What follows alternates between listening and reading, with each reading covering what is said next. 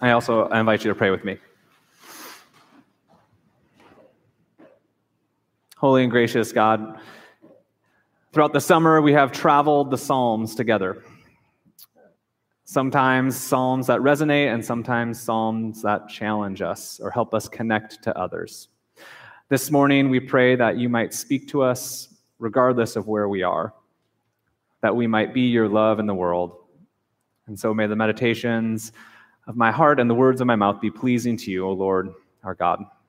And it's in your Son, Jesus' name, we pray. Amen. Amen. Well, this is our last Sunday, as I mentioned earlier, in the Psalms. And we've covered some ground together, and I want to kind of clue us back in. So if you missed it, don't worry. You can do two things. One, listen to the words that follow, and then two, you can also go back and read the Psalms. One of the things we talked about in the Psalms is that there are ups, downs, twists, and turns within it, and times when you wonder, who wrote this thing? Because it might be someone who is super excited about life and just everything is going well. Or there's other times when the enemies are crashing in and they have no strength to move on. And in either instance, we stand, our, stand with one another in those emotions. Because ultimately, I believe that the Psalms are about just that. It's giving us language that's acceptable and pleasing to go to God. And the good news is, is that the language that God gives us within the Psalms, that people have written in song, people have written in like poems, uh, people have written in prayers, covers the gambit of our human experience. And if, and if you think about that, the nice part about it is that sometimes I've heard a phrase as a pastor that when I walk into the church, lightning might strike, right? You know, have you ever heard someone say that to you? If you're like, you know, like walking to church or, oh, I don't know, eh, I'm not sure if I'm good enough to be there or whatever. Or you might yourself think that I've done some things that I ought not to. Or you might yourself be someone that has been told that you don't belong in churches. Well, the reality is, is that the Psalms allow you to say, that's a bunch of BS. Because all of our human experience, all of it, can go to God in the heavenly throne room and be proclaimed good. That this is an opportunity to bring our frustrations, our joys, and that's what we've done in the Psalms. But one of the keys is that we do it together. We do it together. And I love this psalm because I think that this psalm covers a little bit of the gambit. But what I want to focus particularly on, just a little bit, and explore with you is this phrase, bless the Lord. Because what does it mean to bless after all? I mean, we sneeze, right? And, you know, bless you, and that has its own tradition that we could go down. But what does it mean to bless someone? Uh, this summer, one of the things that we did as a church is we sent our keiki up to Camp Mokuleia. And at Camp Mokuleia, I got the gift of being a chaplain up there. And as a chaplain, one of the things that we talked about, they had developed this amazing curriculum. And I even know some people that are here with us today, surprisingly, from Camp Mokuleia. But they developed the curriculum alongside of Bishop Curry, who's the uh, Anglican bishop or Episcopal bishop for the like kind of the United States uh, Episcopal Church. And he wrote this Way of Love book. And he has a number of ways, but we talked about the way of love at camp. And one of my favorite days was we bless. You know, talked about we turn to God, we pray to God, we do other things, we serve, and we bless. We bless. And, and we had an opportunity to talk about what might that look like for someone. Now, I'm just going to pause there for a minute, and I want to ask you has anyone of you had an experience of going shopping for someone who has everything they need? Yeah? Yeah? Or everything that you think they need. Uh, or going shopping for someone who has way more money than you do, and you're like, what do I even buy this person? What do I even buy this person? I could get them, you know, a new, like, electronic or I could do whatever. Uh, well, one of the people that I, I feel like that on a regular basis is that my father in law, he, he's just so content with what he has. It's not that he could do anything and has everything, it's just that he doesn't really need new things. And so every time we as a family are trying to think about what should we get our father in law, we find ourselves like, oh, we could get him a t shirt, we could do whatever. Uh, but then my wife reminds me that we should just ask the kids to make a card and sure enough, he might wear the t shirt and he likes it and he tells us about it, but on the mantle at their house, are the years worth of cards. Like he literally will bring them out and put them on the mantle. And, and that is the gem of the presents that he received. We could buy him, you know, like whatever we wanted to, but the card was the most important thing that we could do for him. And it meant this so much to him. I say all of that because the language of this psalm is bless the Lord, right? And the Hebrew word bless means to add to something and add to someone in particular, which we can think about regularly, like to bless someone might be to, you know, help them out with a favor or to give them a, a hand up when they're down and out. To bless someone is to add to their life. And we begin and end this psalm, which I think we begin and end our entire faith, with blessing God. I mean, think about that for a minute. To add to an infinite being who has anything at God's, who created everything around us, that we bless God. And I remember my Hebrew poetic and wisdom literature professor talking about this with us. And he wanted to just pause there at the magnitude of these simple words Bless the Lord, O my soul. I think soul is a terrible translation, by the way. Soul, really, in Hebrew, is the word nephesh, which comes from the language ruah, which is God's breath.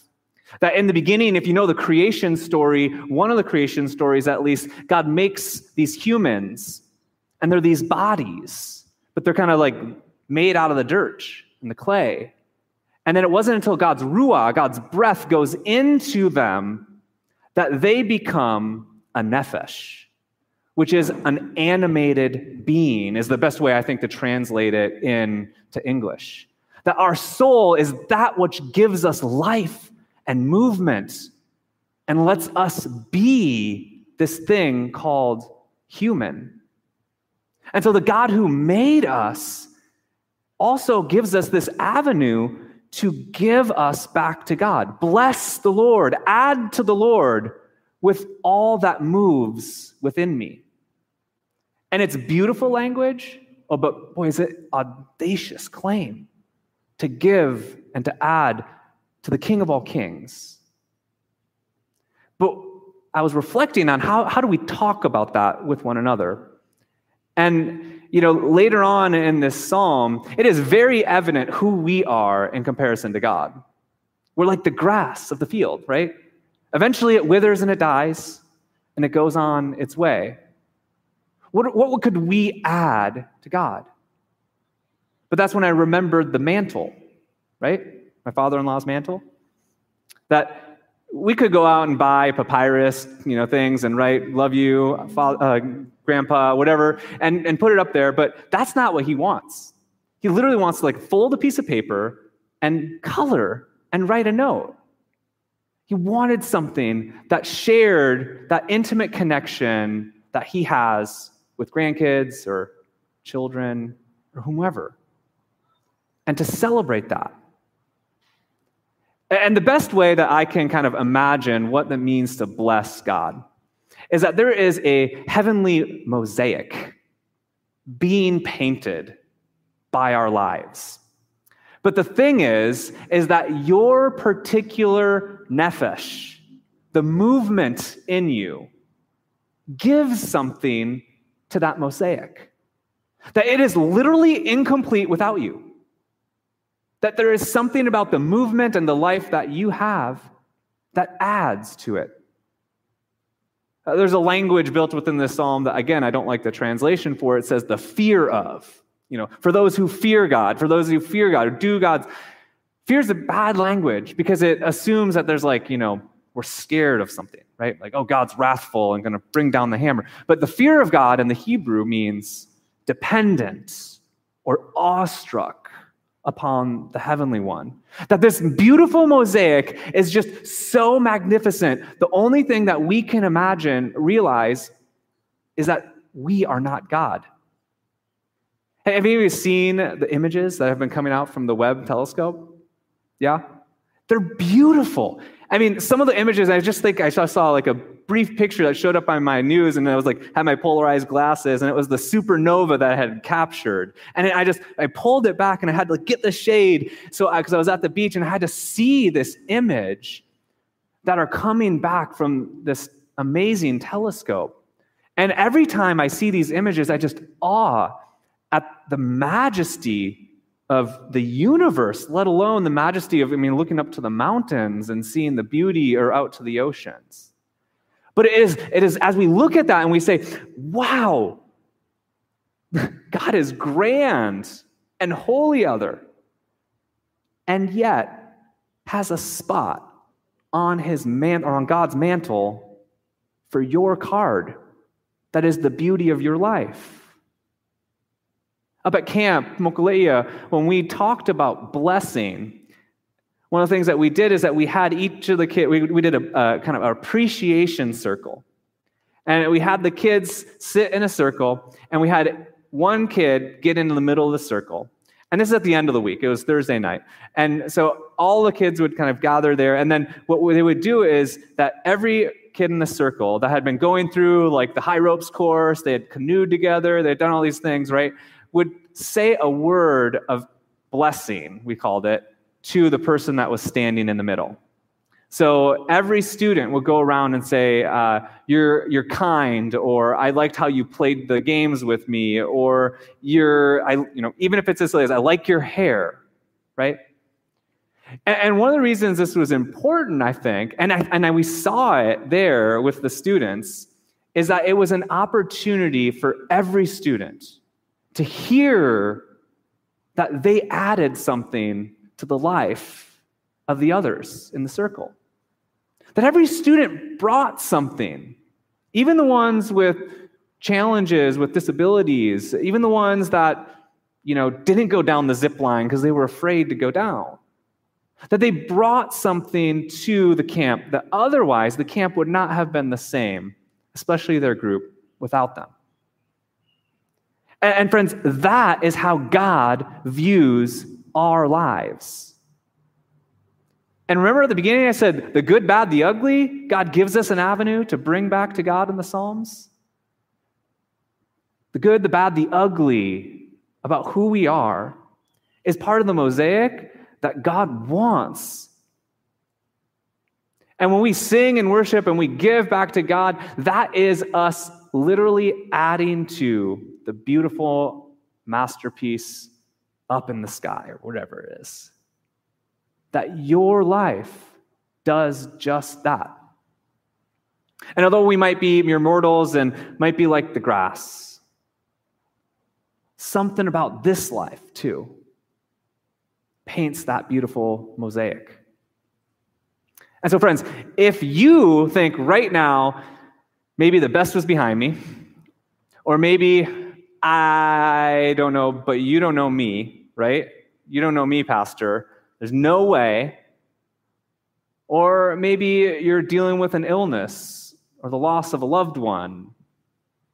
Maybe you have the new life that's before you, and you think to yourself, how in the world am I going to raise this thing to be someone that believes this about themselves? Wherever you are, God is calling you to give that to God to place it before the altar of that throne room, wherever you want to imagine that to be, and to pray, Here it is. Bless the Lord, O my soul. With all that is within me, bless God's holy name. Not bless the Lord when I'm happy and joyful and have the right words. Not bless the Lord when things finally turned around. Not bless, just bless the Lord with all that's in me and makes me move. Give it to God and let it add. So, friends, no matter how you feel about yourself, where you're sitting on life's circumstance, that God wants you to feel that embrace of coming to God and just to bring yourself. Doesn't matter what you color on that card, it will go on God's mantle no matter what. So let us find ways in our lives to do that. And, and here's the challenge let us remember it as we go and find ways to affirm others. Because as we walk from this place, you might have a hard time feeling it, and I guarantee you, other people will have a hard time feeling it. That people need words of blessing in their lives so that they can know, too, that they're welcome, that they're good even in the hardships. So let's go from this place and bless others so that they too might find a way to that throne room and feel whole in their skin. Feel the love of God that takes their life, places it on the mantle. So let us all say together, Bless the Lord, O my soul, with all that we do. Praise God's holy name. Because we are up on that mantle and inviting others to see that they are as well. I invite you to pray with me.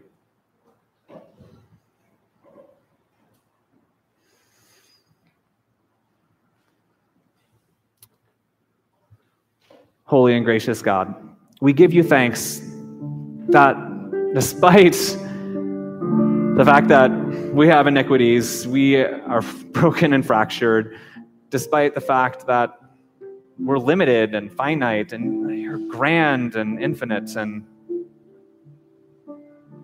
we can give back ourselves to you and it's not just a thing we do but that you value it and it adds to your beauty and majesty.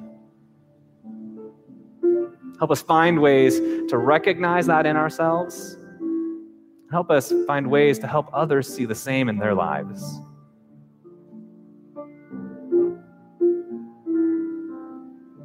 We thank you for the Psalms, for opportunities to give ourselves to you in song and prayer.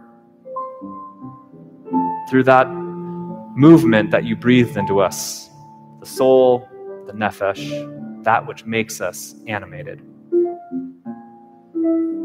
Amen.